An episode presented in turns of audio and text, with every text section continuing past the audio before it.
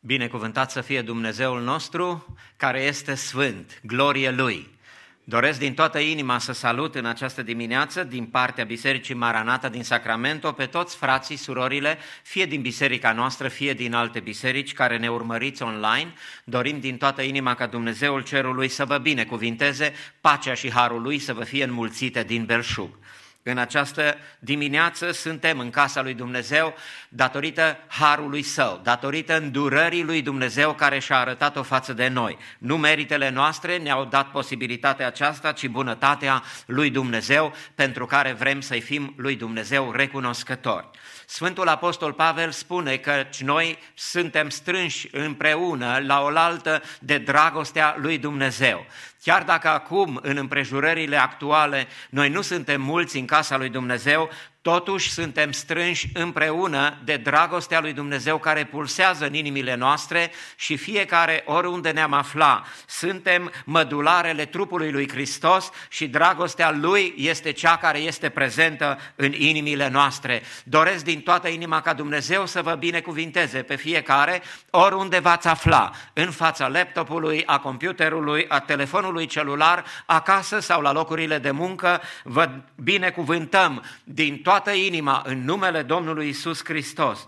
Și așa cum suntem învățați de cuvântul lui Dumnezeu în Psalmul 95, vrem să venim înaintea lui Dumnezeu la închinăciune și în dimineața aceasta, așa cum ne învață psalmistul în psalmul acesta. Veniți să cântăm cu veselie Domnului și să strigăm de bucurie către stânca mântuirii noastre să mergem înaintea Lui cu laude, să facem să răsune cântece în cinstea Lui, căci Domnul este un Dumnezeu mare, este un împărat mare mai presus de toți Dumnezeii. El ține în mână adâncimile pământului și vârfurile munților sunt ale Lui. A Lui este marea, El a făcut-o și mâinile Lui au întocmit uscatul. Veniți să ne închinăm și să ne smerim, să ne plecăm genunchiul înaintea Domnului, făcătorului nostru, căci El este Dumnezeul nostru și noi suntem poporul pășunii Lui. Binecuvântat să fie Dumnezeu care este păstorul nostru, binecuvântat să fie numele Lui care este mare și sfânt. Și noi vrem în această dimineață cu toată bucuria să venim înaintea Lui Dumnezeu și să ne închinăm înaintea Lui, oriunde ne găsim. Inimile noastre să fie pe deplin deschise și predate Domnului Isus și doresc ca Dumnezeu să ne cerceteze. Mai departe, doresc să vă motivez în această dimineață pentru ca să venim înaintea lui Dumnezeu cu deplină încredere. Și acest psalm, psalmul 62, scris de David, este motivator în această direcție. Doresc ca Dumnezeu să ne mărească încrederea în El, să ne mărească speranța în El și astfel inimile noastre să rămână încrezătoare în Dumnezeu, indiferent de circumstanțele prin care trecem. Dumnezeu să fie adăpostul nostru. Și psalmistul David scrie în psalmul 62, da, numai în Dumnezeu mi se încrede sufletul, de la El îmi vine ajutorul. Da, El este stânca și ajutorul meu, turnul meu de scăpare, nici de cum nu mă voi clătina. Până când vă veți năpusti asupra unui om? Până când veți căuta cu toții să-l doborâți ca pe un zid gata să cadă, ca pe un gard gata să se surpe?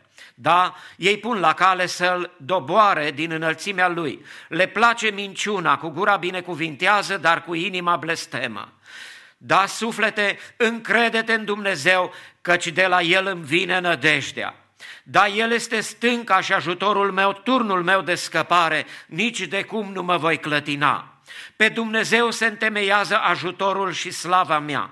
În Dumnezeu este stânca puterii mele, locul meu de adăpost.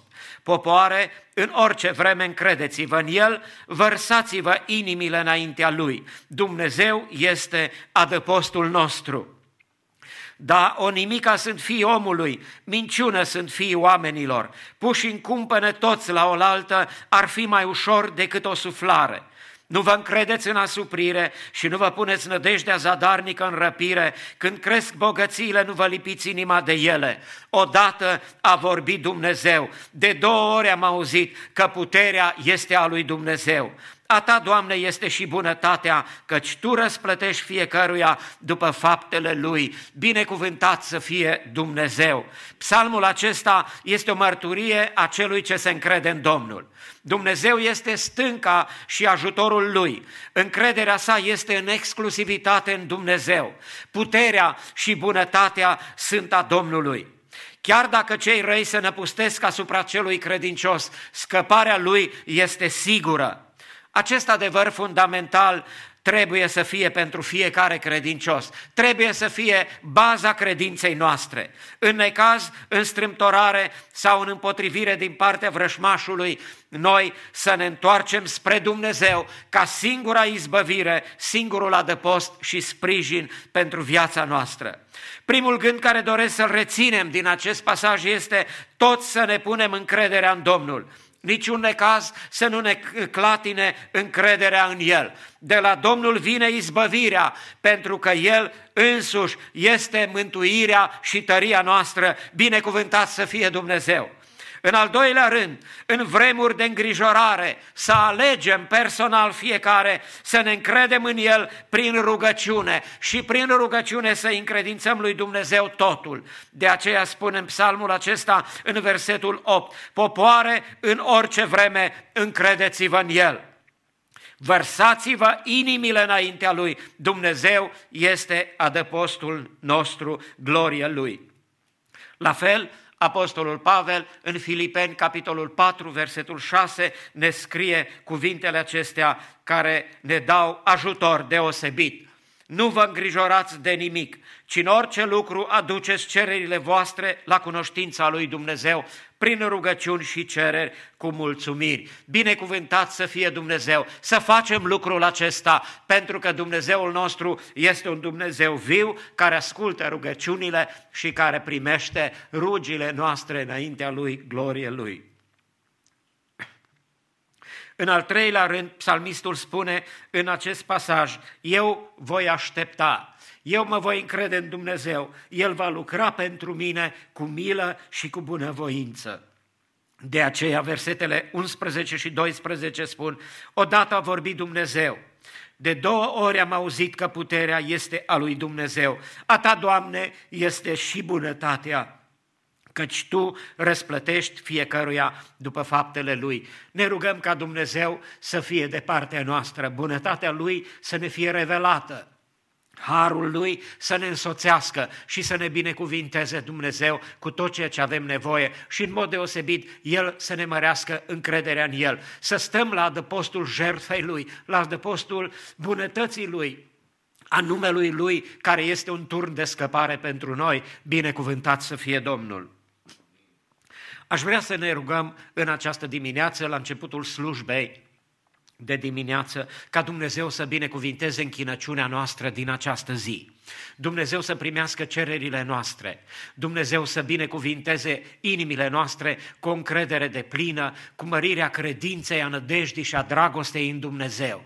Și Dumnezeu să ne asculte cererile noastre pentru cei care sunt în suferință, pentru cei care sunt bolnavi. Fie că unii sunt bolnavi de coronavirus, fie că alții sunt bolnavi de alte suferințe, de alte boli. Dorim ca Dumnezeu să-i cerceteze și să binecuvinteze poporul său cu sănătate fizică și să binecuvinteze poporul său și cu sănătate spirituală, căci acest lucru este mai important decât toate. Dumnezeu să ne ajute să ne apropiem de El și în această dimineață când vom serba și actul sfânt al cinei de taină, Dumnezeu să ne apropie inimile de El și să ne cerceteze și să ne binecuvinteze și să ne dea putere să stăm în prezența Lui în această zi, să primim cuvintele sale dădătoare de viață și inimile noastre să fie întărite prin harul Său cel minunat. Vă invit respectuos pe cei care sunteți prezenți aici să vă ridicați în picioare și cei care sunteți acasă, oriunde vă aflați, să ne unim în Duhul rugăciunii și să cerem ca Dumnezeu să lucreze. Ne vom ruga în această rugăciune și pentru fratele tânăr Mike Tănase, care a trecut în săptămâna aceasta printr-un accident grav de mașină. Să dorim ca Dumnezeu să se îndure de el și să-i dea vindecare, să-i dea eliberare și să-i dea ajutor. Și totodată tuturor care trec prin felurite încercări, mâna lui Dumnezeu să fie la lucru și în dimineața aceasta ne vom ruga. Tatăl nostru care locuiești în ceruri, în numele scump al Domnului nostru Isus Hristos, ne închinăm înaintea Ta, îți aducem laudă și cinste pentru bunătatea Ta, Doamne, care ți-ai arătat-o față de noi, pentru credincioșia Ta, care sunt veșnice, Doamne, ne închinăm înaintea feței Tale, Te slăvim și Te lăudăm, Doamne, Te rugăm în această dimineață să binecuvintezi lucrarea Ta, care se face spre slava Ta în locul acesta, Doamne, în biserica noastră, în mijlocul fraților și surorilor care se închină înaintea Ta, privește cu îndurare, cu milă spre noi, Doamne. Te rog să binecuvintezi cântările de laudă care se vor înălța spre slava Ta. Binecuvintează cuvântul care se va rosti în numele Tău. Binecuvintează inimile noastre să fie cercetate de Tine prin Duhul Tău cel Sfânt atunci când vom sta în prezența Ta în ascultare de plină și când ne vom apropia de sfintele taine, inimile noastre să fie proșternute înaintea Ta, inimile noastre să fie deschise deschise înaintea Ta, Doamne. Te rugăm, primește-ne, cercetează-ne și binecuvântă-ne, Doamne, te rugăm să iei aminte la cei care trec prin suferință, binecuvintează-i, vindecă-i, Doamne, păzește-ne pe toți de pericolul acesta care bântuie, Doamne, ziua în amiaza mare, lasă pacea Ta și îndurarea Ta deosebită, Doamne, să vină peste toate sufletele, peste toți poporul Tău, Doamne, și peste toți cei ce cheamă în numele Tău. Gloria ție! Te rugăm, Doamne, să ne binecuvintezi, vindecă pe cei bolnavi, întărește poporul Tău și ajută-ne toți împreună, în numele Domnului Isus Hristos, să-ți rămânem credincioși, Tată, până la sfârșit, în numele scump și drag al Domnului Isus Hristos te rugăm. Amin. O,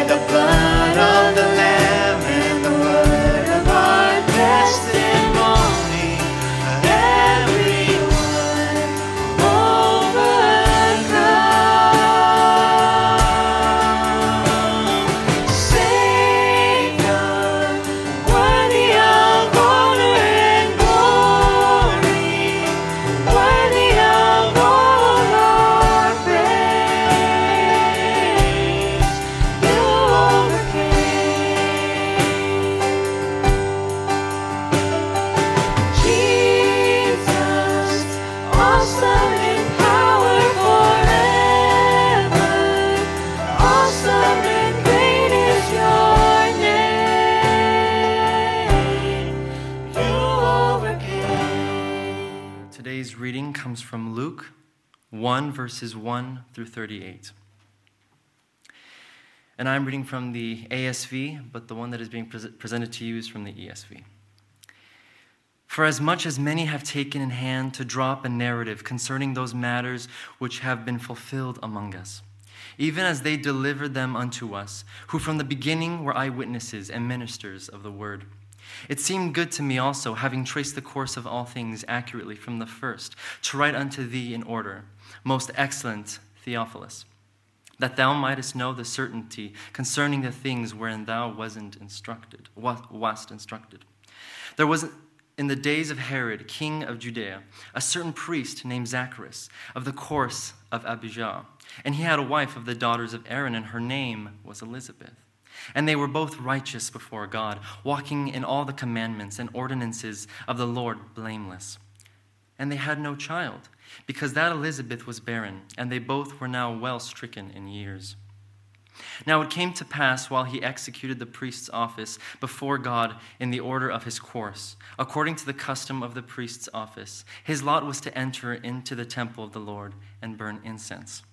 And the whole multitude of the people were praying without at the hour of incense. And there appeared unto him an angel of the Lord, standing on the right side of the altar of incense. And Zacharias was troubled when he saw him, and fear fell upon him. But the angel said unto him, Fear not, Zacharias, because thou supplication is heard, and thy wife Elizabeth shall bear thee a son, and thou shalt call his name John. And thou shalt have joy and gladness, and many shall rejoice at his birth, for he shall be great in the sight of the Lord, and he shall drink no wine nor strong drink, and he shall be filled with the Holy Spirit, even from his mother's womb. And many of the children of Israel shall he turn into the Lord their God. And he shall go before his face in the spirit and power of Elijah, to turn the hearts of the fathers to the children, and the disobedient to walk in the wisdom of the just, to make ready for the Lord a people prepared for him. And Zacharias said unto the angel, Whereby shall I know this? For I am an old man, and my wife well stricken in years. And the angel answering said unto him, I am Gabriel, that stand in the presence of God and I was sent to speak unto thee and to bring thee these good tidings. And behold, thou shalt be silent and not be able to speak until the day that these things shall come to pass, because thou belovedst not my words, which shall be fulfilled in their season. And the people were waiting for Zacharias, and they marveled while he tarried in the temple. And when he came out, he could not speak unto them. And they perceived that he had seen a vision in the temple. And he continued making signs unto them, and remained dumb. And it came to pass, when the days of his ministration were fulfilled, he departed into his house. And after these days, Elizabeth his wife conceived, and she hid herself five months, saying, Thus hath the Lord done unto me in the days wherein he looked upon me to take away my reproach among men. Now, in the sixth month, the angel Gabriel was sent from God unto a city of Galilee, named Nazareth, to a virgin betrothed to a man whose name was Joseph, of the house of David. And the virgin's name was Mary. He came unto her and said, Hail, thou that art highly favored, the Lord is with thee. But she was greatly troubled at the saying, cast her mind that manner of salutation this might be. And the angel said unto her, Fear not, Mary, for thou hast found favor with God. And behold, thou shalt conceive in thy womb and bring forth a son, and shalt call his name Jesus. He shall be great and shall be called the Son of the Most High, and the Lord God shall give unto him the throne of his father David. And he shall reign over the house of Jacob forever, and his kingdom there shall be no end. And Mary said unto the angel, How shall this be, seeing I know not a man? And the angel answered and said unto her, The Holy Spirit shall come upon thee, and the power of the Most High shall overshadow thee. Wherefore also the holy thing which is begotten shall be called the Son of God. And behold, Elizabeth, thy kinswoman, she has also conceived a son in her old age. And this is the sixth month with her that was called barren. For no word from God shall be void of power. And Mary said, Behold, the handmaid of the Lord, be it unto me according to thy word and the angel departed from her. Amen.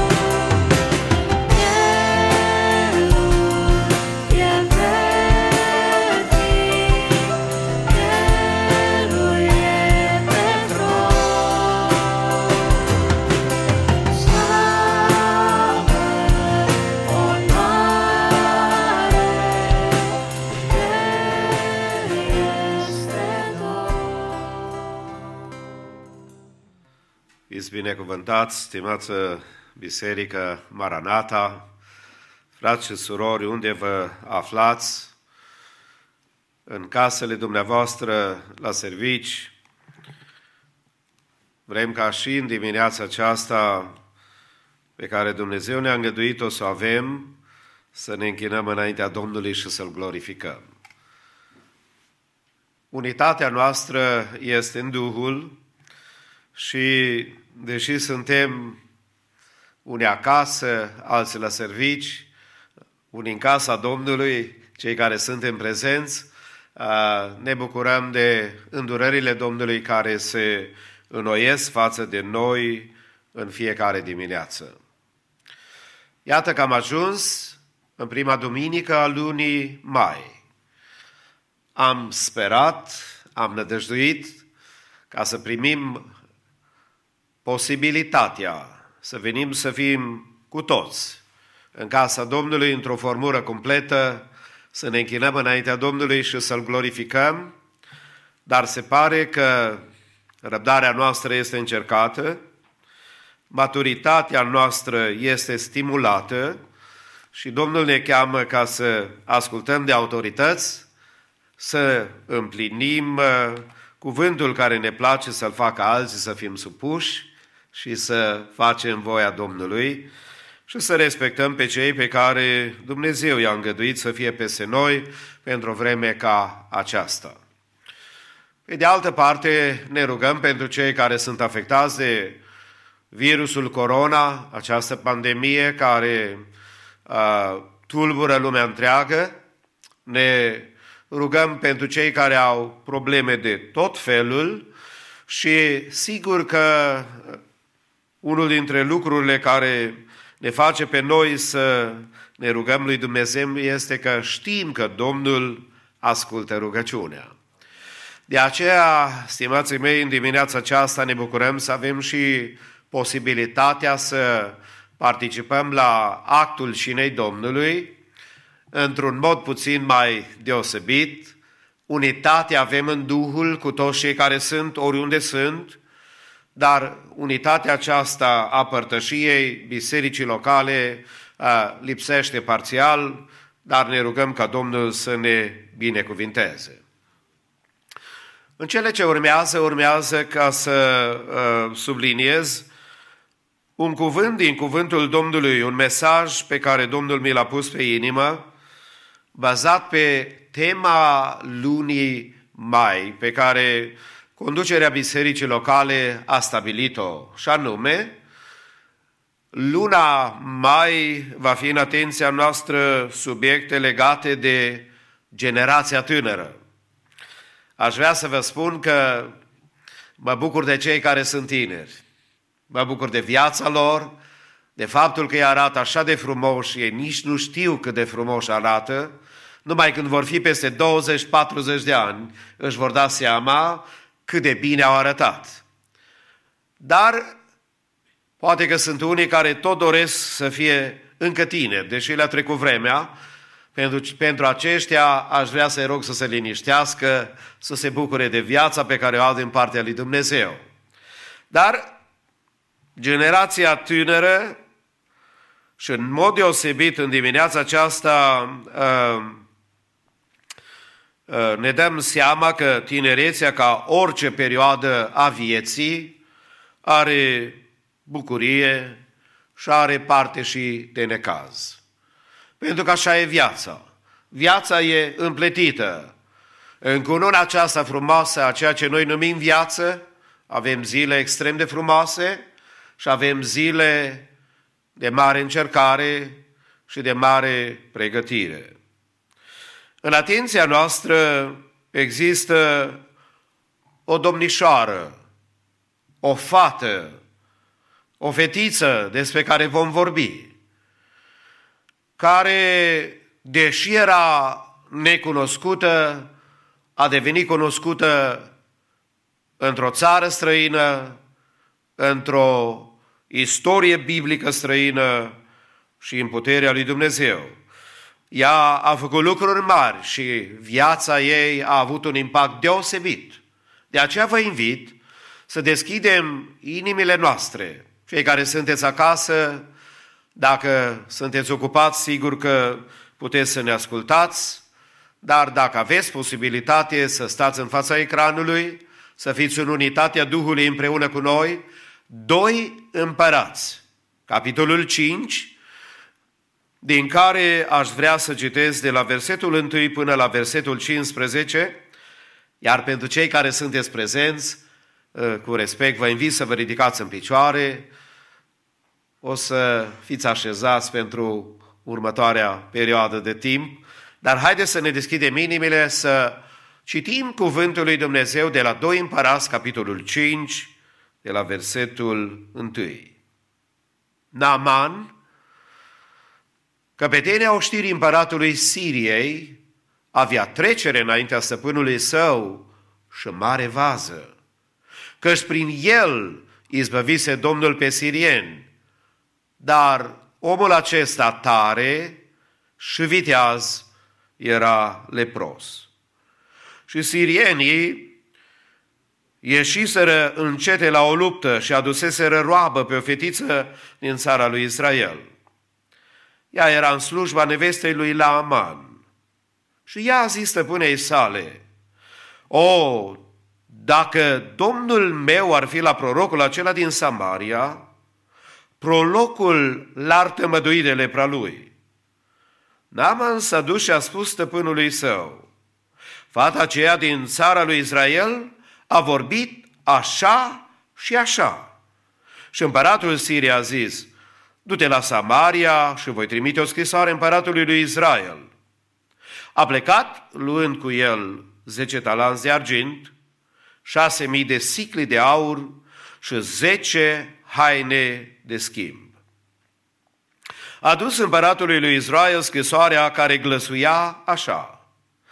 Acum când vei primi scrisoarea aceasta, vei ști că îți trimit pe slujitorul meu Naaman, ca să-l vindeci de lepra lui. După ce a citit scrisoarea împăratului Israel, și-a rupt hainele și a zis, Oare sunt eu Dumnezeu ca să omor și să înviez? De îmi spune să vindec pe un om de lepra lui?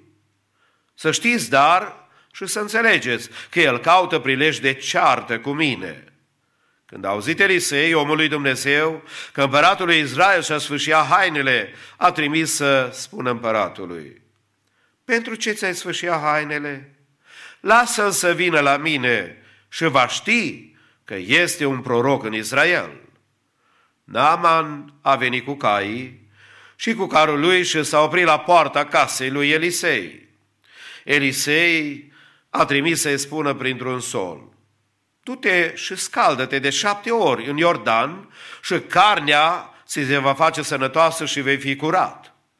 Naaman s-a mâniat și a plecat zicând, eu credeam că va ieși la mine, se va înfățișa el însuși, va chema numele Domnului Dumnezeului său, își va pune mâna pe locul rănii și va vindeca lepra. Nu sunt oare râurile Damascului, Albană și Parpar mai bune decât apele lui Israel? N-aș fi putut oare să mă spăl în ele și să mă fac curat? Și s-a întors și a plecat plin de mânie. Dar slujitorii lui s-au apropiat să-i vorbească și au zis, Părinte, dacă prorocul ți-ar fi cerut un lucru greu, nu l-ai fi făcut? Cu atât mai mult trebuie să faci ce ți s-a spus. Scaldă-te și vei fi curat. S-a coborât atunci și s-a scufundat de șapte ori în Iordan, după cuvântul omului lui Dumnezeu, și carnea lui s-a făcut iarăși cum este carnea unui copilaș și s-a curățat. Naaman s-a întors la omul lui Dumnezeu cu tot alaiul. Când a ajuns, s-a înfățișat înaintea lui și a zis, Iată, cunosc acum că nu este Dumnezeu pe tot pământul decât în Israel și acum primește un dar din partea robului tău. Ne oprim cu citirea aici și aș vrea să spunem cu toții Amin. Haideți să ocupăm locurile.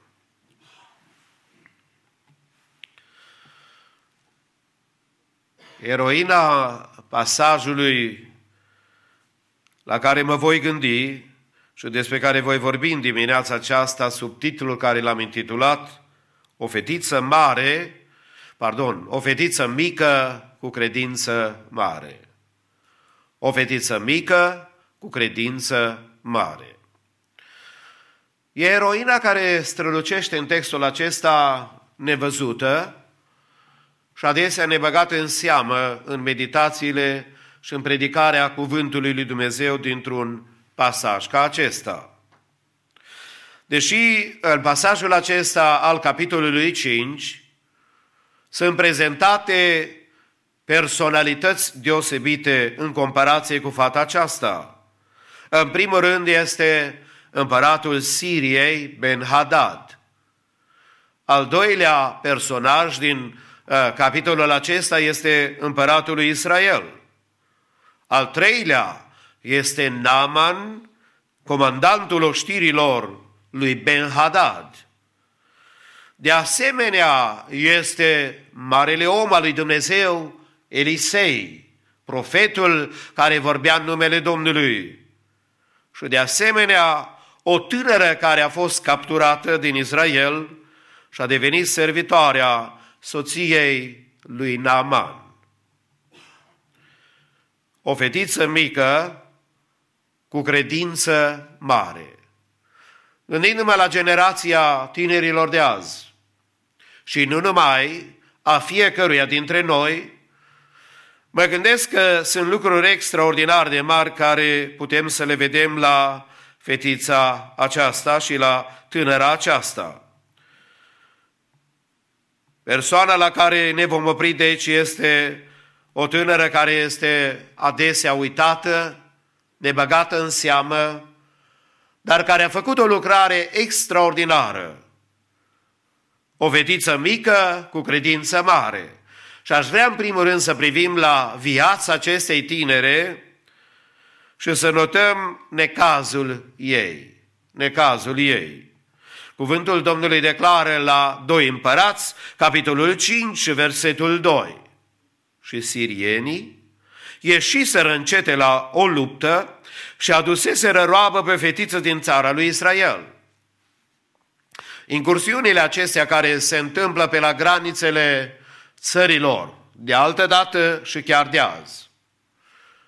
Că încete de ostași să duc și uh, năvălesc în țara vecină și care se pare că de data aceasta, printre lucrurile care le-au capturat, au luat și o fetiță care deveni roabă. Există lecții ale vieții pe care noi le învățăm doar în situații grele prin care trecem.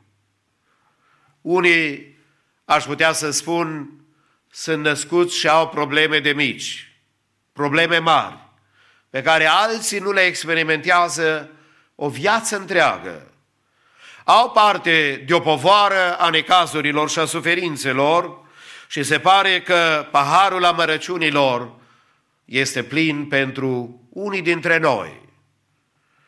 Mai întâi să vedem că există o tragedie acolo unde există război. Realitatea războiului, estimați tineri, și nu numai tineri, ci tuturor, este cu totul alte decât ceea ce o vedem noi azi în filme. Sau chiar politicienii și mass media care ne vorbește despre războaiele care au loc în lume. Ne arată doar că au fost trimise niște bombe, că au murit niște oameni, dar adevărul este că războiul aduce multă tragedie împreună cu el. Afectează vieți. În război se moare. În război unii ajung răniți. Unii sunt despărțiți de cei dragi. Se mai poate întâmpla de asemenea că în tragedia războiului e să caz în categoria celor care pierd războiul. Că numai două categorii există când există război. Câștigători sau cei care pierd. Și fetița aceasta care avea și subliniez necazul ei, vedem tragedia faptului că ea a experimentat războiul mai mult. Necazul ei este văzut prin tragedia faptului că a ajuns o roabă, o slujitoare. Sunt situații în care unii ajung prizonieri. O bătușă de soției mele pe care am cunoscut-o înainte ca să moară în Germania, și azi probabil că mă voi referi la altcineva de asemenea, o fată tânără a fost luată uh, prizonier și dusă în Siberia pentru cinci ani de zile. Mi-amintesc că am cunoscut-o în Germania, când am cunoscut și pe soția și rudele ei. Și scumpa această mătușă avea o față senină, era o femeie curajoasă de viață, pentru că a experimentat cinci ani de despărțire de cei dragi. Tragedia lagărelor de concentrare mai, de, mai târziu, a prizonierilor care sunt luați uh, și trebuie să lucreze pentru alte persoane. Cinci ani de zile am putea să spunem că au fost ani irosiți. Pe de o parte, da. Pe de altă parte, acești cinci ani de zile au transformat viața, filozofia despre viață, gândirea despre viață, atitudinea pe care trebuie să o aibă pentru situațiile acestea, pentru că tragedia robiei e o problemă foarte mare de care tânăra aceasta a avut parte și a gustat din plin. David a păcătuit, pentru că într-o zi a fost ispitit și a căzut la examen. S-a gândit că ar trebui în sfârșit să afle cât de mare este poporul acesta pe care îl conduce și în special câți ostași, câți soldați are și a vrut să știe și să facă numărătoarea poporului. Cuvântul Domnului declară la 2 Samuel, capitolul 24, la versetul 13, că Domnul s-a supărat pe David și i-a dat un privilegiul nedorit de nimeni ca să-și aleagă pedeapsa. Și Dumnezeu i-a dat mai multe variante în care spune cuvântul Domnului așa în pasajul pe care îl citim. Profetul Gad s-a dus la David și a făcut cunoscut lucrul acesta zicând, vrei șapte ani de foamete în țara ta? Sau să fugi trei luni dinaintea vrăjmașilor tăi, care te vor urmări? Sau să bântuie ciuma trei zile în țară? Alege și vezi ce trebuie să răspund celui ce mă trimite, adică lui Dumnezeu. David a răspuns lui Gad, sunt într-o mare strâmtorare. O, mai bine să cădem în mâinile Domnului, căci îndurările Lui sunt nemărginite, dar să nu cad în mâinile oamenilor. Mai bine să cad în mâinile lui Dumnezeu decât a oamenilor. Stimatul meu, vreau să subliniez că și David a înțeles că tragedia robiei, a căderii în mâna dușmanului sau altor oameni, e o problemă. Așa cum fetița aceasta a experimentat tragedia aceasta a robiei. Mai mult, fetița aceasta, în cazul ei, a experimentat sau a putut să experimenteze tragedia impresiei abandonării lui Dumnezeu. De oameni aproape că suntem pregătiți să ne abandoneze când avem nevoie de ei. Dar diavolul este extrem de șiret. El vine în viața noastră și seamănă gândul acesta. Nu numai că oamenii ne părăsesc, seamănă ideea aceasta că Domnul își întoarce spatele de la noi. Când se întâmplă asemenea situații, prima întrebare este, unde este Dumnezeu? Care e dragostea lui Dumnezeu care și-o arată de mine față de mine în situația aceasta? Mulți care la necaz, în loc să-și întărească credința, și-o pierd definitiv. Pentru că diavolul îi ademenește cu gândul că Dumnezeu i-a abandonat. Sunt atâția tineri care renunță la frumusețea tinereții, pentru că au impresia că Dumnezeu i-a abandonat. Sunt atâția tine care își irosesc viața frumboasă în care să se pregătească pentru viață, pentru profesie, pentru căsătorie.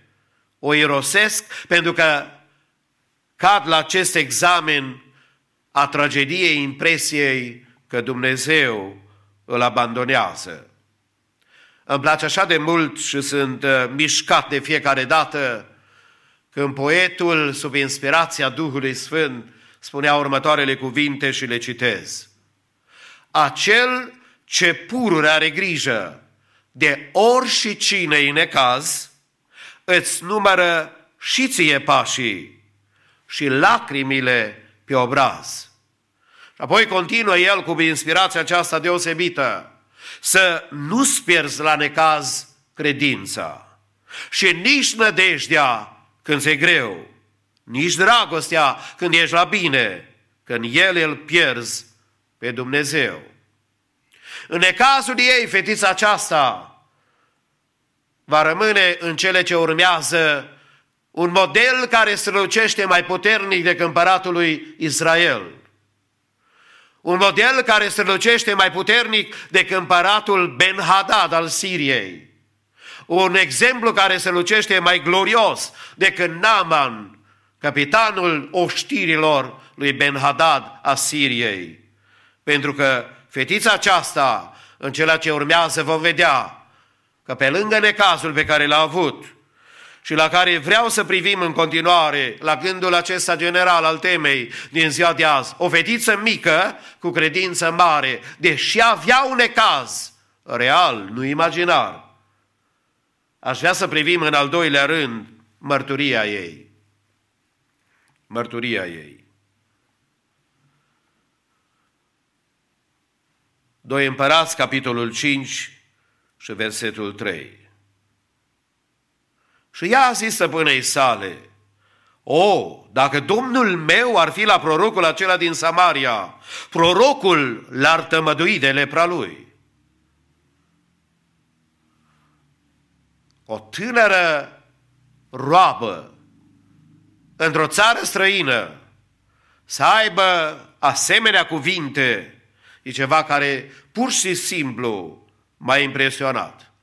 Vreau să vă spun, stimații mei, deși predică Evanghelia de câțiva ani, niciodată nu m-am oprit să mă gândesc la fetița aceasta. De câte ori, poate în viața am predicat despre capitolul acesta sau despre Naman.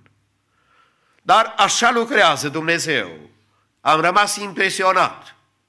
Am rămas răscolit înăuntrul meu. Pentru că mărturia acestei fetițe nu numai că mi este exemplu și model, dar este o metodă de îmbărbătare în călătoria personală pe care o am cu Dumnezeu și în lucrarea și în momentele de groază și de încercare și în momentele în care vine în viața noastră paharul amărăciunilor. Ea a avut un caracter echilibrat. Și când spun lucrul acesta că ea a avut un caracter echilibrat, adică ea nu s-a răzbunat pe Dumnezeu și să spună, Doamne, Tu ești Dumnezeul acela lui Israel care porți de grijă cu adevărat? Tu ești acela care e adevărat că tot ce scrie în Biblie împlinești? Dar față de mine, care sunt o fetiță, o martore a, a bunătății și a dragostei tale, Doamne, ce se întâmplă în viața mea?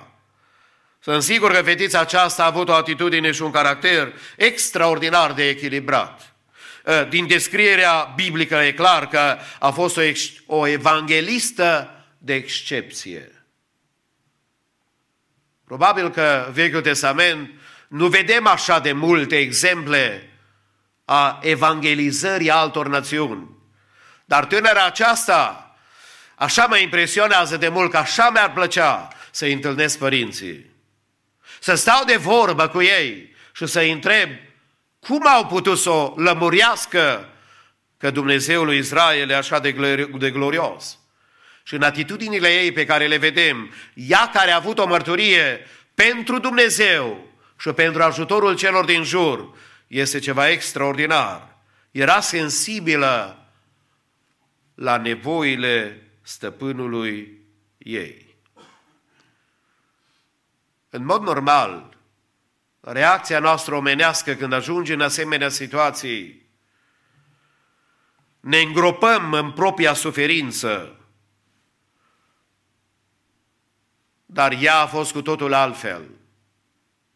Ea nu s-a gândit doar la ea, adică să se îngroape în suferința proprie, să spună de ce mie, de ce așa, de ce a pierdut Israel, unde sunt părinții mei, etc., întrebărilor care cad și vin în situațiile acestea, ci din contră nu s-a bucurat de durerea celor din jur. Pentru că adevărul e că toți suntem înconjurați de oameni care au probleme, care au dureri. Adesea aceștia sunt în casele și în familiile noastre. Fiecare dintre noi avem tot felul de probe, tot felul de examene. Dacă vreți, America și lumea întreagă este îngenunchiată de coronavirus. Nu s-a mai auzit așa ceva. Președintele să trimită oamenii să nu meargă la lucru să-i stimuleze cu ajutor, numai să stea acasă, să nu se răspundească boala aceasta, virusul acesta. Pentru că adevărul e că noi suntem înconjurați de oameni care uh, sunt cu dureri. Poate chiar în dimineața aceasta sunteți unii care, orică mă ascultați aici, fie că mă ascultați online sau poate altă dată când veți auzi mesajul acesta, sunteți oameni cu probleme deosebite. poate o copilărie zdruncinată, poate o tinerete ruinată, poate o viață mijlocie de insuccese, poate unii de boli, de suferințe și de încercări deosebite. Păzească Domnul să cadă careva și să fie în situația fetei acesteia care trebuie să fie luată roabă, înstrăinată de țară, înstrăinată de cei dragi, înstrăinată de uh, rudele și de tot ce a știut ea până acum că însemnează dragoste, iubire, părtășie. De aceea, stimații mei, este cazul să învățăm de la ea, să compătimim cu cei care sunt în jurul nostru. Ea a fost sensibilă la nevoile stăpânului și a spus, o, dacă stăpânul meu s-ar duce la prorocul din Israel, el s-ar putea să aibă o problemă rezolvată. Însemnează că a avut compasiune, așa cum vedem și la Domnul Isus Hristos. I-a avut dorința ca Domnul Isus Hristos să-i conducă pe alții la Dumnezeu și să le asigure posibilitatea întâlnirii cu Dumnezeu prin mesajul ei simplu, dar puternic, prin atitudinea ei a unui caracter extraordinar. Și noi adulții trebuie de asemenea să demonstrăm această atitudine în urma noastră, ca cei care ne urmează să vadă că Dumnezeul nostru tăiește. Hristos, Domnul, spunea în Matei, capitolul 25, versetul 40.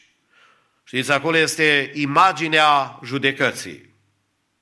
Când uh, Domnul Iisus Hristos îi răsplătește pe cei care au făcut bine și aceștia pun întrebarea, Doamne, dar când te-am văzut noi gol? Când te-am vizitat noi pe tine la închisoare? Etc. Și spune Domnul Iisus, când celor mici și neînsemnați ați făcut aceste lucruri, mie mi le-ați făcut.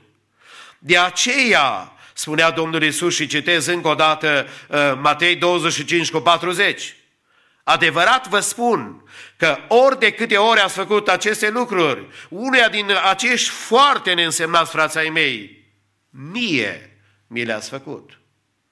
Fetița aceasta n-a citit încă pasajul din Matei, dar ea a cunoscut Evanghelia în Vechiul Testament. Pentru că ea era sensibilă la, la nevoile stăpânului ei. Apoi, de asemenea, mărturia ei a vorbit cu curaj și claritate. A vorbit cu curaj și claritate. Cum de a avut curaj să vorbească? O fată, aprecierile variază, că între 10 sau 12 și 16 ani, probabil că era vârsta acestei fete. Nu știu exact, dar Biblia spune uh, că a fost luată uh, o fetiță, după aceea spune o fată, uh, oricum, uh, ea a vorbit cu claritate și cu curaj. Însemnează că mărturia ei a fost una autentică, pentru că omul care vorbește cu claritate și curaj, în contextul în care se află, însemnează că are un mesaj real. Dați-mi voie să vă spun că noi trăim într-o societate așa zisă liberă în America.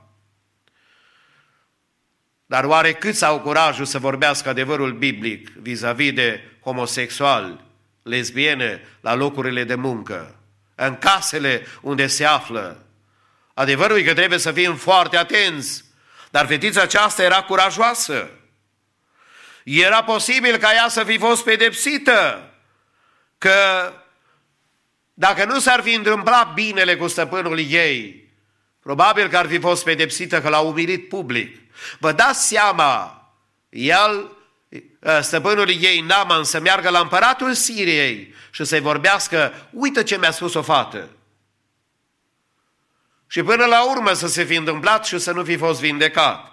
Dar sigur că fetița aceasta a vorbit cu curaj și claritate, pentru că părinții ei au învățat-o că Dumnezeul lui Israel lucrează și că El are milă și că își întinde mâna. Nu e de mirare că atitudinea pe care a avut-o ea a fost din Roman, capitolul 1 și versetul 16, pe care apostolul Pavel ne arată și nouă și cu care noi ne mângăiem inimile până în ziua de azi.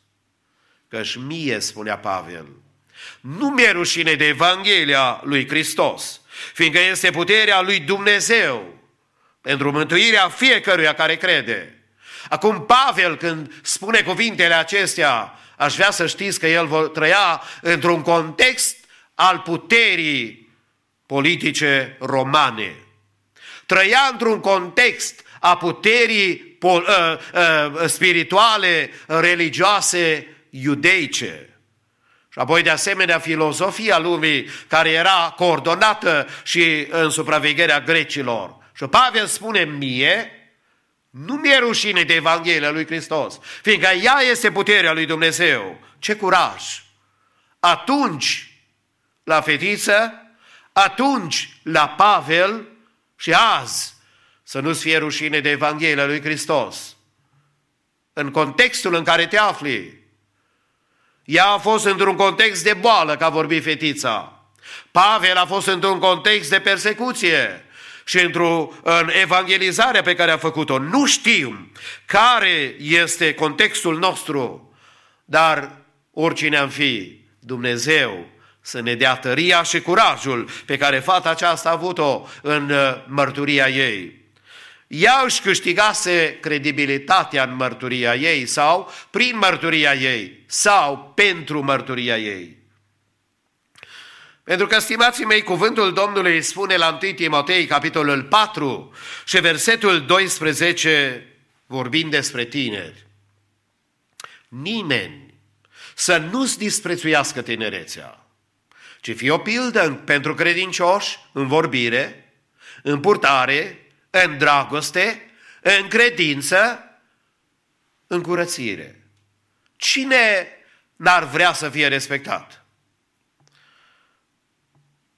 Adevărul este că a fi respectat de alții trebuie să câștigi respectul.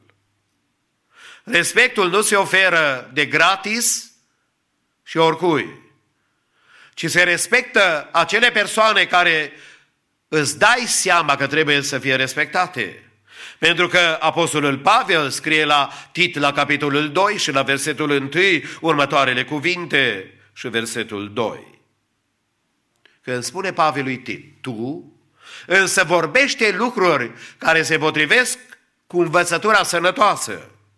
Spune că cei bătrâni trebuie să fie treji, vrednici de cinste, cumpătați, sănătoși în credință, în dragoste, în răbdare. Vreau să subliniez doar gândul acesta. Spune că cei bătrâni trebuie să fie treji, spune că cei bătrâni trebuie să fie vrednici de cinste. Stimate tată și mamă, ești chemat să-ți câștigi respectul copiilor dumneatale, să fii vrednic de a fi cinstit.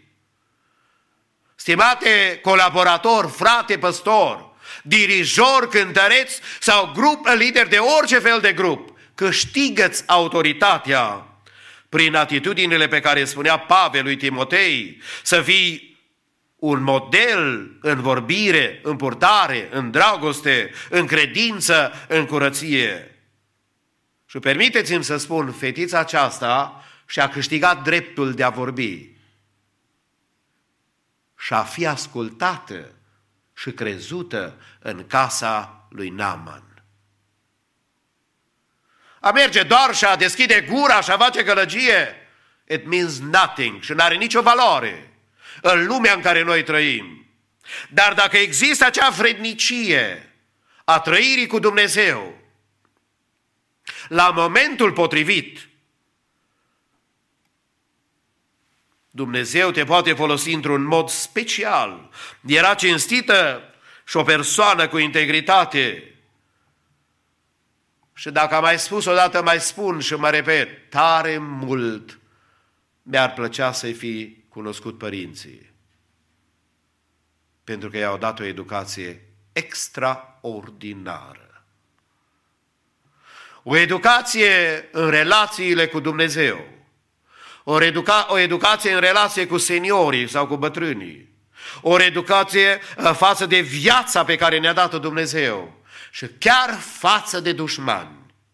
Fetița aceasta a avut o atitudine model, de evanghelistă de excepție, care a știut că și cuvintele care nu sunt soțite de fapte n-au nicio valoare, dar cuvintele care sunt soțite de fapte s-ar putea să miște chiar munții. O fetiță care a avut o atitudine bună.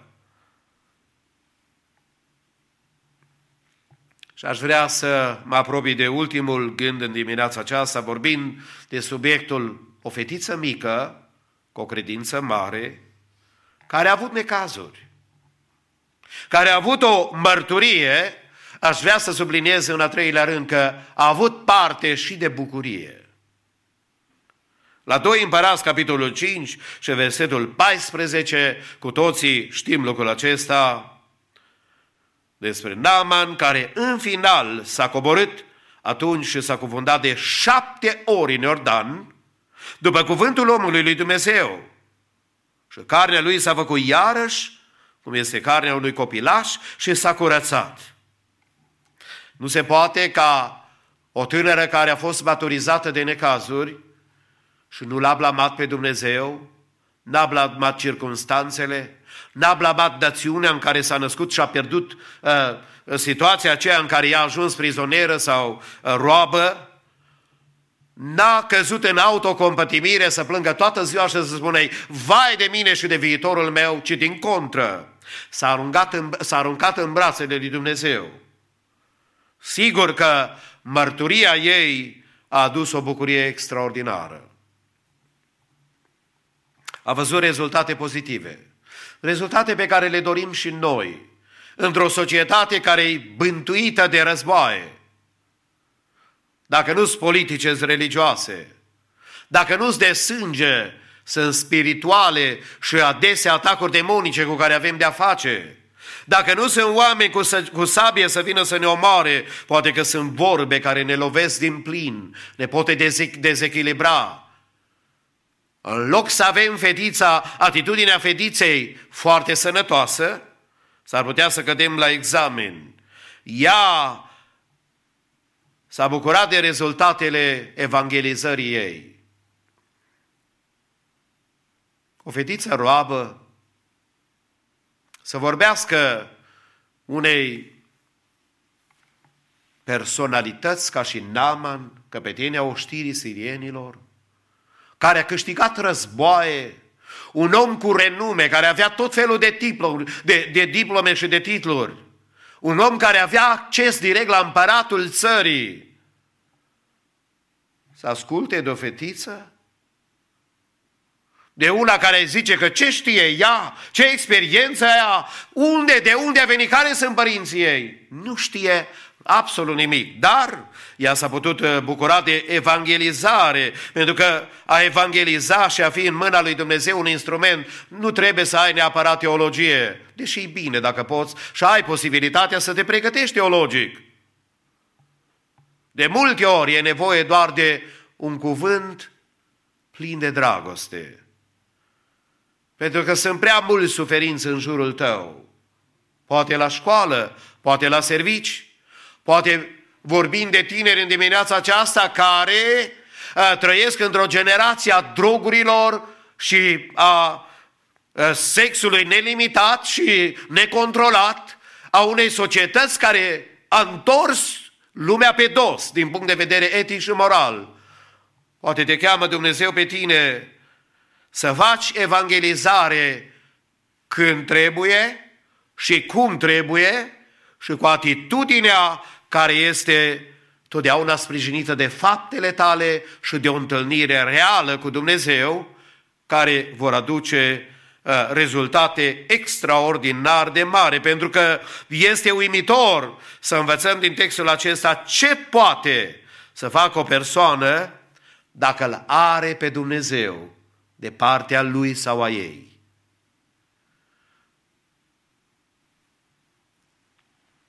Fetița aceasta a putut să o convingă pe stăpâna ei. relația dintre stăpână și roabă sau slujitoare nu e una de prietenie. Dar încă o dată, eu cred în toată inima caracterul fetei acesteia, comportarea ea, ei, faptul că s-a gândit la stăpânul lui, care în mod normal, în mod normal, cine ajunge rob și azi, îi bleastă pe cei care l-au prins și l-au luat din țara lor și tot neamul lor le dorește numai rău.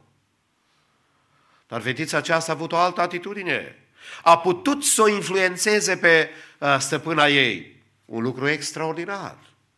Mai mult, stăpâna ei a crezut-o că s-a dus la soțul și a spus, uite, că fără permisiunea ei, n-avea ea o fată ce să caute la, la stăpân. Dar a spus, uite, dacă stăpânul s-ar duce la prorocul, la profetul uh, din Israel, Dumnezeu îl poate vindeca.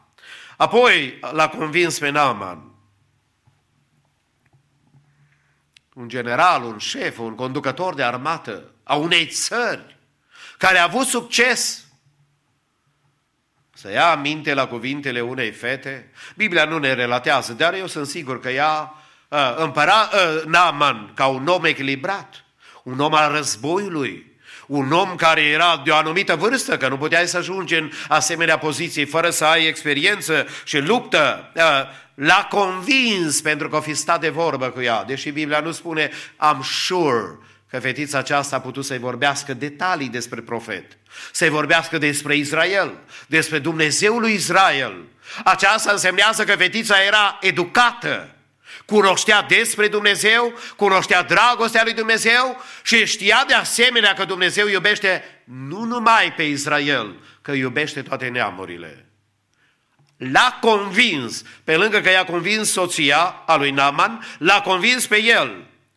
Și la doi împărați a trebuit să le reamintească că deasupra împărăției și autorității pe care o au ei, e unul care e mai mare ca ei. Adică împăratul lui Israel și împăratul lui Ben-Hadad al Siriei a trebuit să-i amintească că există cineva care e deasupra lor. Spune cuvântul Domnului la Eclesiastul, capitolul 5, versetul 8, cuvântul Domnului spune în felul următor. Când vezi în țară pe cel sărac năpăstuit și jăfuit în numele dreptului și dreptății, să nu te miri de lucrul acesta.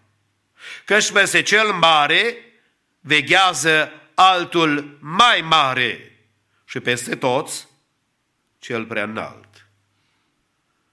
Mărturia fetiței a implicat nu numai pe Naman și soția lui, a implicat pe doi împărați care nu-L cunoșteau pe Dumnezeu, deși împăratul lui Israel trebuia să-L cunoască pe Dumnezeu.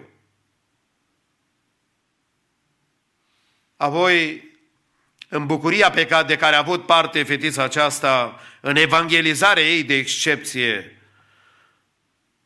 a ajutat, dacă vreți, să devină trambulina de pe care apoi să sară Naman în brațul lui Dumnezeu și să fie vindecat. Dar aș vrea să vă spun, stimații mei, că eu văd la vindecarea totală a acestui om că Dumnezeu l-a vindecat de două ori. Și prima intervenție supranaturală sau vindecare, dacă vreți, este cea că Dumnezeu l-a ajutat să se lase de mândrie. Inima lui era plină de onoruri și de renume și de titluri pe care le purta și de o mândrie națională și chiar religioasă. Dar cuvântul Domnului spune la Proverbe 16 cu 18, mândria merge înaintea pieirii și trufia merge înaintea căderii. Ce har! că Dumnezeu a vrut ca să-l ajute pe omul acesta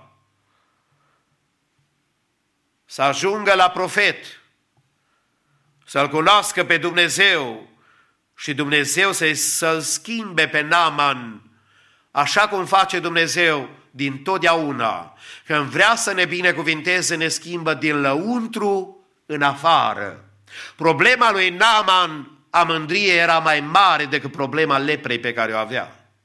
Pentru că dacă nu ești rezolvat din punct de vedere spiritual, în relația ta cu Dumnezeu, mândria te duce, așa cum spune cuvântul Domnului, eh, la cădere. Dar el a fost vindecat de o boală și de un orgoliu pe care numai Dumnezeu să putea să facă. Și sigur că a doua uh, vindecare, dacă pot să spun așa, a fost boala, cea fizică, de lepră. Și despre aceasta spune cuvântul Domnului că după ce și-a plecat inima și a ascultat să meargă, să se scufunde după cuvântul Domnului, deși ar fi vrut să dea porunci lui Elisei cum să procedeze, unde să meargă, care e metoda, care este stilul, să-i primească darurile pe care le-a dus. Elisei a spus, nici măcar n-a ieșit la el. I-a spus, du-te, scalde-te în Iordan de șapte ori și vei fi vindecat. Acum n-aș vrea ca cineva să mă înțeleagă că Elisei era el prea mândru că nici măcar n-a venit să-l salute pe Nama. Nu! Dar doza ajutătoare pentru smerirea și smerenia de care avea nevoie Naman a trebuit pregătită de Dumnezeu și dozată prin profet. Pentru ca să nu se laude că un om l-a vindecat, să nu se laude că cineva poate să se ocupe de viața uh, lui, ci că cel care merită toată lauda în toate este Dumnezeu. Și aș vrea să zicem cei care suntem aici, poate chiar și cei care sunt pe internet, lăuda să fie Domnul. Pentru că Domnul mai vindecă și azi.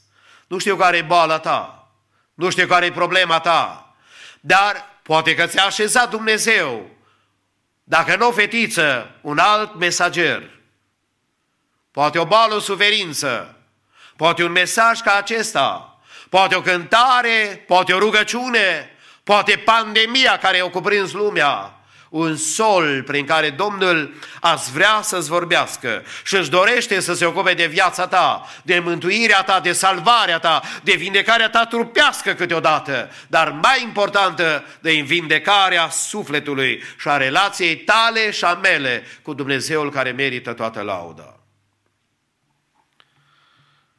Spuneam că probabil voi mai aminti un exemplu a unei situații de tragedie, dar și de intervenția lui Dumnezeu. Florin Lucaci este autorul cărții intitulate M-am născut în Zărand. Vreau să vă spun că Zărandul e satul meu natal de asemenea. Autorul acestei cărți este un frate păstor baptist uh, cu care am crescut, cu care m-am cunoscut și sigur că viața ne-a despărțit, nu ne-am văzut de mulți, mulți ani de zile, dar Dumnezeu l-a călăuzit să scrie această carte istorică, informativă și benefică pentru noi toți cei care ne-am născut în satul și în comuna aceasta. Dar în cartea aceasta pe care a scris-o dânsul, a relatat că bunicul lui, Florea Lucaciu din Zeran, în 1914, în timpul primului război mondial, a fost luat prizonier de trupele rusești și și dânsul a fost dus, așa cum spuneam de mătușa soției mele, probabil că aceasta mi-a dus aminte una de alta, poveștile, dar sunt experiențe extraordinare. La șapte mii de kilometri de satul nostru natal. Omul acesta a mers și după șase ani de zile a ajuns din nou în satul natal. Sigur că în perioada aceasta părinții, sătenii l-au dat dispărut. Dacă noi avem azi probleme de comunicare, vă dați seama în 1914 sau în perioada aceea a primului război mondial, comunicarea era foarte uh, uh, sărăcăcioasă și condițiile războiului făceau comunicarea să fie aproape imposibilă. În lagărul unde se afla omul acesta pentru șase ani de zile, pentru cinci ani de zile, pardon, uh, într-o zi, o persoană de naționalitate, de naționalitate cehă, văzându-l că este ca toți cealalți singur, amărât, l-a invitat la un cerc de rugăciune, deși nu se puteau înțelege prea bine. El nu vorbea limba lui și nu se înțelegeau. Dar a înțeles că e vorba de unii oameni care se adună, care citesc din cuvântul lui Dumnezeu, care se roagă. Și omul acesta, de naționalitate ceh, l-a invitat și pe el să meargă la părtășia aceasta și la studiul acesta biblic și la rugăciune. În loc să-i mulțumească că l-a invitat, omul acesta care era supărat pe Dumnezeu, era supărat pe faptul că a ajuns în, în, în lagărul de concentrare și în Siberia, a început să-l apostrofeze și să-l înjure. Dumnezeu?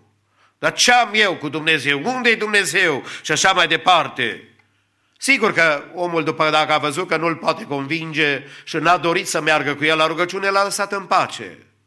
În schimb, Florea Lucaciu s-a dus înapoi în camera lui, dar toată noaptea n-a putut să doarmă.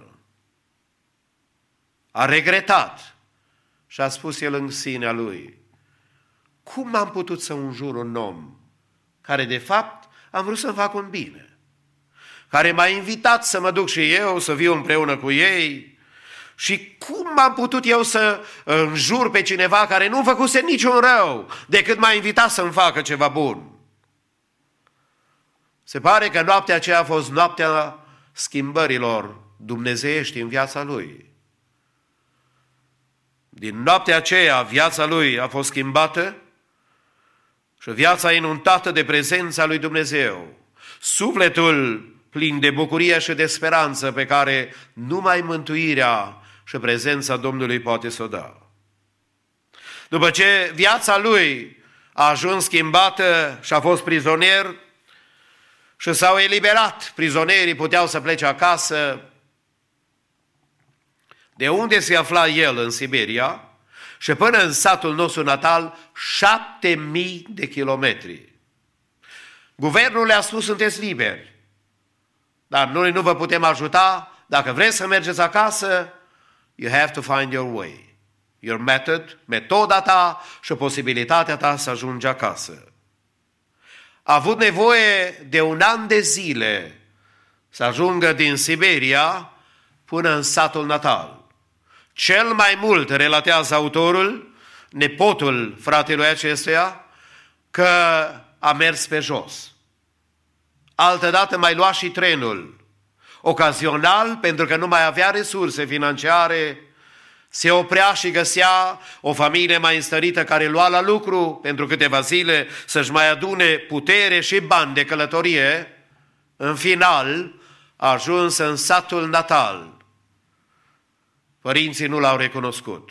Avea barbă mai mare ca unui preot ortodox de azi.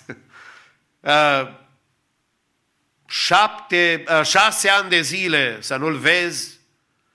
L-au declarat mort era de fapt în cimitir o cruce dedicată lui, care îi purta numele lui. Pentru că părinții în respect față de el, ca și copil, i-au pus un semnal și o cruce în cimitir, ca să știe că e un loc unde numele lui este amintit. Long story short, în dimineața aceasta vreau să vă spun că omul acesta își pierduse între timp și soția și copilul care se născuse. A fost abandonat apoi de părinți, în sensul că acea credință care s-a născut acolo în lagăr, când s-a întâlnit cu Dumnezeul adevărat, și-a dat seama că n-a găsit-o în satul natal și că el are nevoie de un Dumnezeu care e real, căruia poate să se închine, căruia poate să îl laude și poate să îl glorifice. S-a recăsătorit. Sigur că s-a botezat și l-a slujit pe Dumnezeu. Domnul le-a dat 10 copii, care astăzi toți sunt la credință. Pe când scria autorul carte, avea vreo 24 de nepoți. Nu știu câți de strănepoți. Toate datorită acelei întâlniri a unui om cu Dumnezeu, în suferință și în necaz. Vorbim în ziua de astăzi de o fetiță mică cu o credință mare. Poate că cel mai mare lucru, stimatul meu, în încheiere, aș vrea să spun în dimineața aceasta, care putem să-l facem noi pentru cei care vin după noi în lumea aceasta, pe lângă conducerea lor la Hristos, e să încurajăm să devină martorii lui Dumnezeu în orice situație și în orice loc.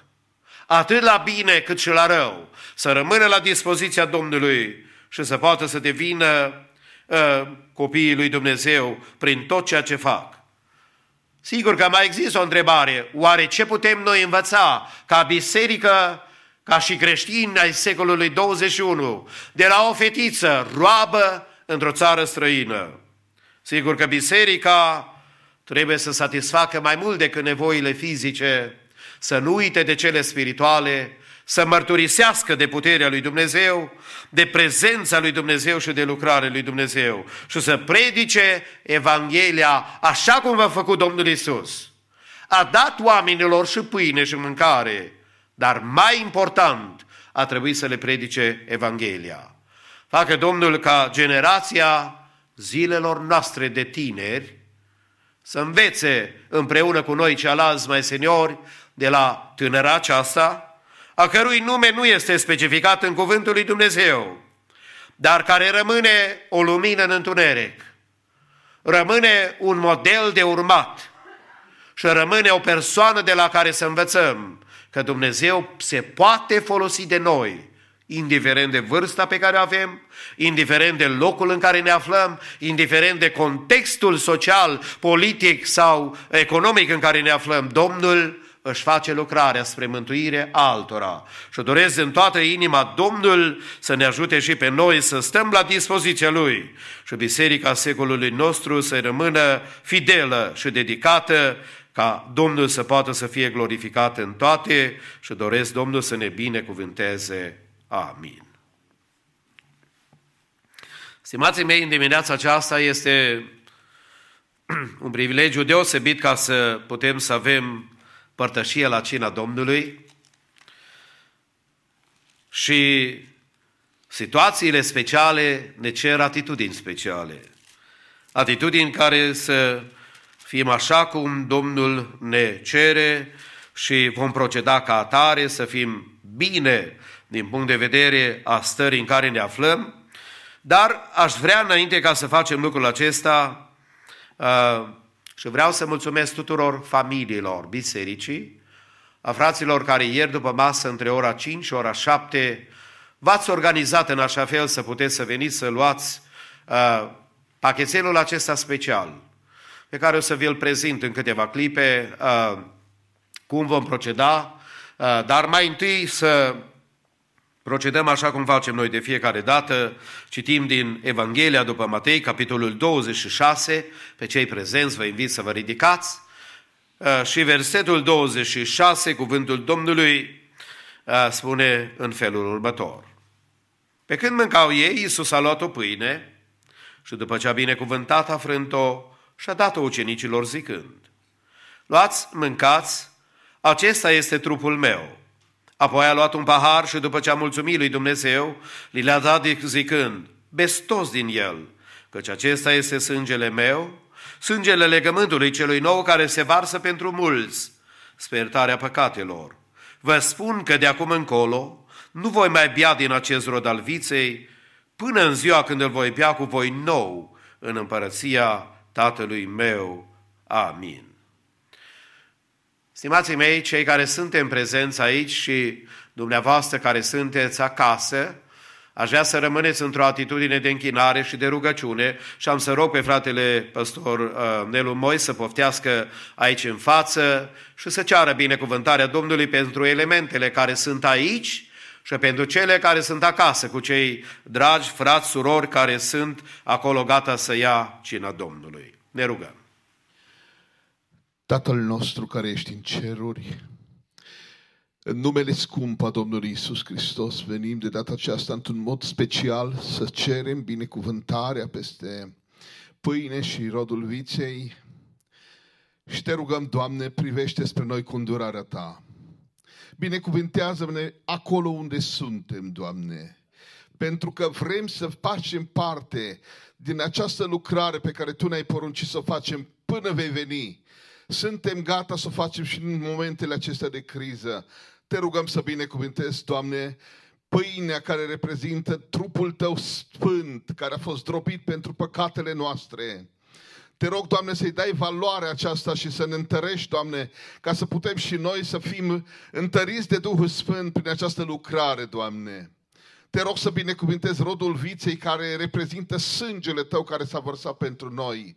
Vrem, Doamne, ca să primim putere prin sângele Tău, pentru că știm că are mare valoare și putere. Noi prin sângele Tău vrem să fim eliberați, să fim transformați, să fim vindecați în vremea aceasta, Doamne. Vrem ca Duhul Tău cel Sfânt să ne unească în această lucrare, Doamne. Te rog să binecuvintezi fiecare suflet care vrea să primească părtășie cu trupul și sângele Tău acolo unde este, Doamne. Noi aici și alții acolo unde sunt să îi binecuvintezi, Doamne. Te rog să lași unitate în Duh. Te rog să lași putere din Duhul Sfânt, Doamne. Noi îți mulțumim căci viața pe care Tu ne-ai dat-o este valabilă prin puterea sângelui Tău sfânt, prin puterea trupului Tău care s-a jertfit pentru noi. Rămânem încredințați căci această lucrare este spre gloria Ta și Te rugăm, Doamne, să binecuvântezi credința noastră, să binecuvântezi lucrarea Ta în viața noastră, Doamne, să ne unești în Duhul Sfânt, pentru că știm că aceste împrejurări aduc ziua de glorie în care vei veni să ne iei la tine și să fim cu tine, să serbem această masă în ceruri, în prezența ta, pentru că tu ești viu în veci vecilor și toată puterea ți s-a dat în cer și pe pământ. Așteptăm venirea ta, așteptăm clipa în care să putem să ne împărtășim în prezența ta, Doamne. Te rog să binecuvintezi, Doamne, momentele acestea și să ne întărești credința, să rezistăm până la capăt, pentru că tu ne-ai spus că cine va răbda până la capăt va fi mântuit. Ajută-ne, Doamne! Fii cu noi, Doamne! Binecuvântă-ne, Doamne! Lasă binecuvântarea Ta peste ființele noastre și ajută-ne, Doamne, să-ți rămânem credincioși până la capăt, să te slujim pe Tine, Tată, pe Domnul Isus și pe Duhul Sfânt. Amin.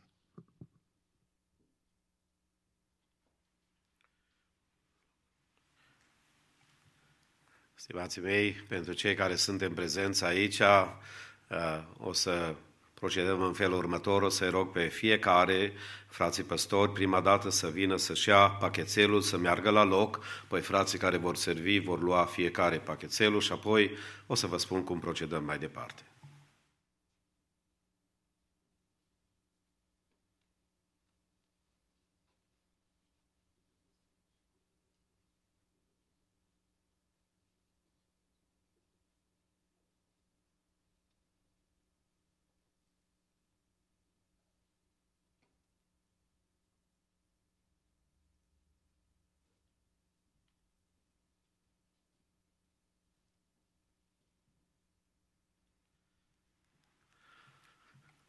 Prima dată când procedăm în felul acesta. Pentru cei care ne urmăriți online, vreau să vă asigurăm de câteva lucruri, că ținem cont de a, sugestiile de care guvernul ne a, cere și pentru că e o situație specială, noi avem pachetelul acesta care a, cuprinde elementele a, azima și rodul viței, și ele sunt împachetate hermetic, deci nimeni dintre noi nu s-a atins de ele. Acum aș vrea să vă rog să vă luați fiecare și din dumneavoastră, cei care sunteți acasă, pachetelul, aș vrea să observați că uh, există o parte de plastic care e deasupra și prima dată faceți, desfaceți partea de desubt, nu știu cât se vede online treaba aceasta, ca să puteți să luați pâinea care se află uh, pe partea de desubt, pe, uh, on top of the, uh, la capac și puteți să luați azima care se vede. Aștept după dumneavoastră fiecare și online cu puțină răbdare. Vă rugăm să luați fiecare pâinea uh, în mâna dumneavoastră și apoi cu toții. Noi cei care suntem prezenți aici și dumneavoastră care sunteți uh, în alte părți, Uh, Vă dorim ca Domnul să vă binecuvinteze și haideți să împlinim cuvintele Domnului care spun, luați, mâncați. Acesta este trupul meu.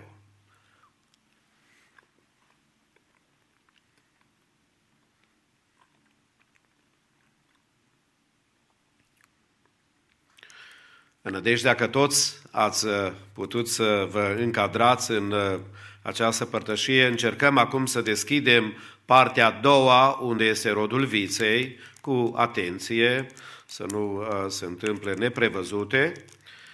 Și după ce ați deschis în așa fel ca să puteți să aveți acces la ea și la rodul viței, urmează de estimații mei, așa cum cuvântul Domnului ne îndeamnă, să procedăm și cu porunca aceasta Domnului Isus Hristos, unde suntem chemați să bem toți. Haideți să împlinim cuvântul Domnului și Dumnezeu să ne binecuvinteze.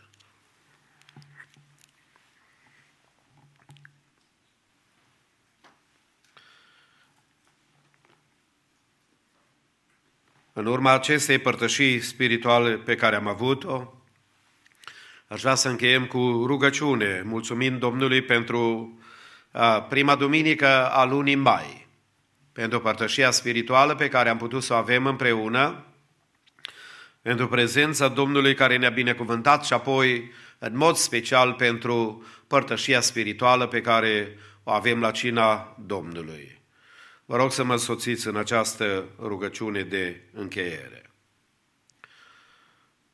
Te cinstim, Doamne, prin Fiul Tău care s-a dat ca jerfă pentru viețile noastre, când a murit pe dealul Golgotei și de bunăvoie și-a dat viața pământească pentru ca să ne dea nouă viața spirituală.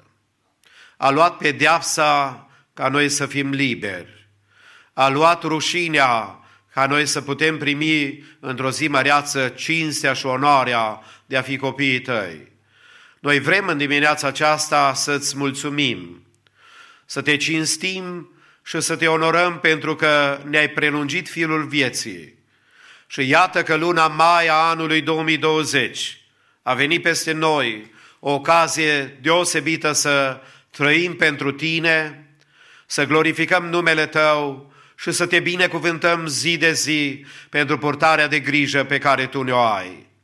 Doamne, te rog pentru cei care sunt afectați de coronavirus, de această pandemie sau de alte boli care sunt în trupurile și în ființele noastre. Pentru cei care sunt afectați, Doamne, de tot felul de probe și încercări, mă rog în numele Domnului Isus Hristos, binecuvântarea Ta să fie revărsată peste viața lor. Dă-le sănătate, dă-le intervenția ta, dă-le binecuvântarea ta.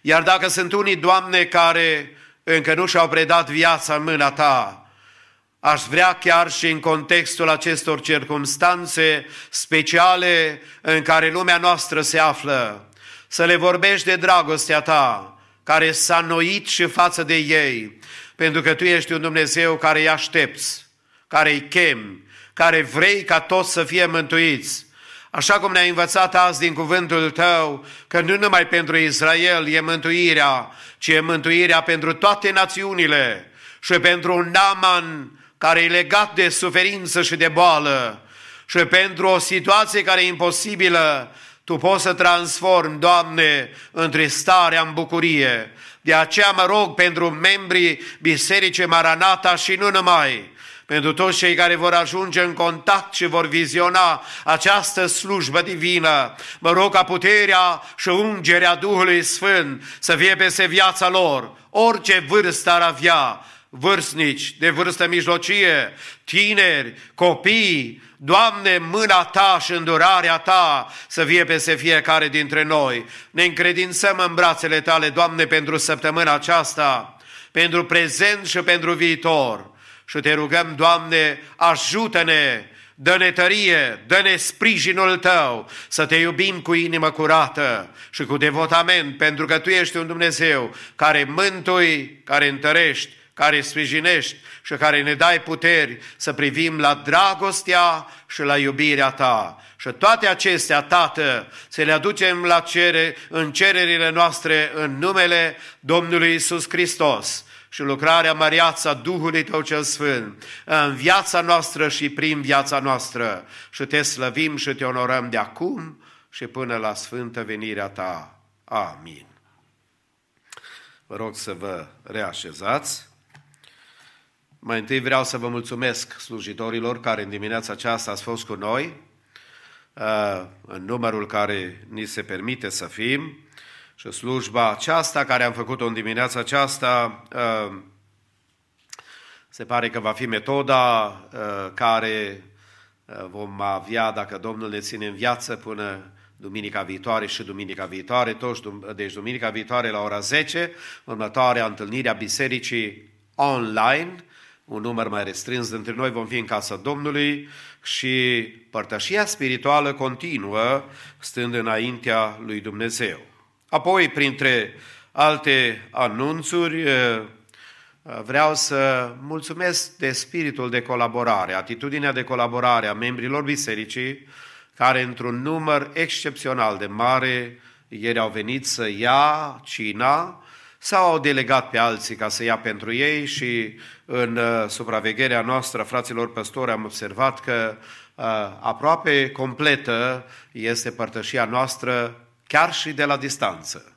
Uh, frații au avut dorința aceasta, s-au bucurat, mulți mi-au exprimat când i-am sunat bucuria de a, putea, de a fi încă o dată la cina Domnului, pentru că, într-adevăr, uh, trupul Domnului reprezenta prin pâine și sângele Domnului reprezenta prin rodul viței. Uh, e o părtășie specială de care, așa cum spune Apostolul Pavel, că de câte ori avem posibilitatea să facem lucrul acesta spre pomenirea Domnului, a lucrării Lui și spre amintirea revenirii Lui.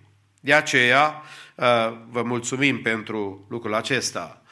Uh, vă mulțumim de asemenea, e un început de lună, pentru uh, donațiile dumneavoastră prin care sprijiniți lucrarea Domnului și doar pentru clarificare.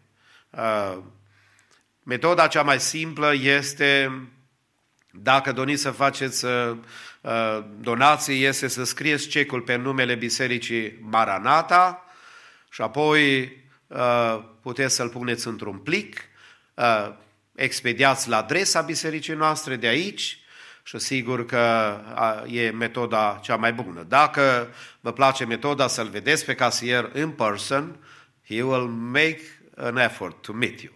Uh, și apoi, dacă cumva vă place metoda online, de asemenea, e posibil și lucrul acesta, dar încă o dată vreau să vă mulțumesc de dragostea, uh, susținerea dumneavoastră financiară pentru acoperirea uh, nevoilor și, sigur, pentru închinarea noastră înaintea lui Dumnezeu. Apoi, zilele acestea se împlinesc un număr de ani extraordinar pentru doi care sărbătoresc 56 de ani de căsătorie. Și pentru că numărul acesta devine impresionant în societatea în care suntem, haideți să felicităm familia Muntean, fratele Nicolae și sora Eugenia, au 56 de ani de căsătorie. Sper că ne vedeți online, frate Nicolae și sora Eugenia. Dumnezeu să vă dea, nu știu cât să cer să vă mai dea, dar să vă dea cât de mulți împreună sănătoși și fericiți. Și apoi exemplul dumneavoastră să motiveze și pe alții să rămână unul lângă altul dacă și-au jurat credința aceasta și devotamentul acesta. Fiți binecuvântați toți de Domnul. Stimată Biserica Maranata, oriunde sunteți, suntem uniți în Duhul în fiecare seară la ora 8 la rugăciune, miercuri seara zi de post, miercuri toată ziua, da, miercuri seara la rugăciune, dar ziua, în timpul zilei, e zi de post și să strângem rândurile din punct de vedere spiritual, așa ca fetița aceasta din Israel. Chiar dacă nu înțelegem, chiar dacă nu ne place să se întâmplă, să spunem, Doamne, facă-se voia Ta în viața mea și sigur că puteți să ne vedeți așa cum știți deja pe website-ul bisericii, slujbele fie direct, fie în reluare, pe YouTube, uh, pe Facebook, uh, pe Roku pentru cei care au TV. Uh, Mulțumesc și încă o dată Dumnezeu să vă binecuvinteze pe toți și să vă poarte în carul Lui de biruință. Amin.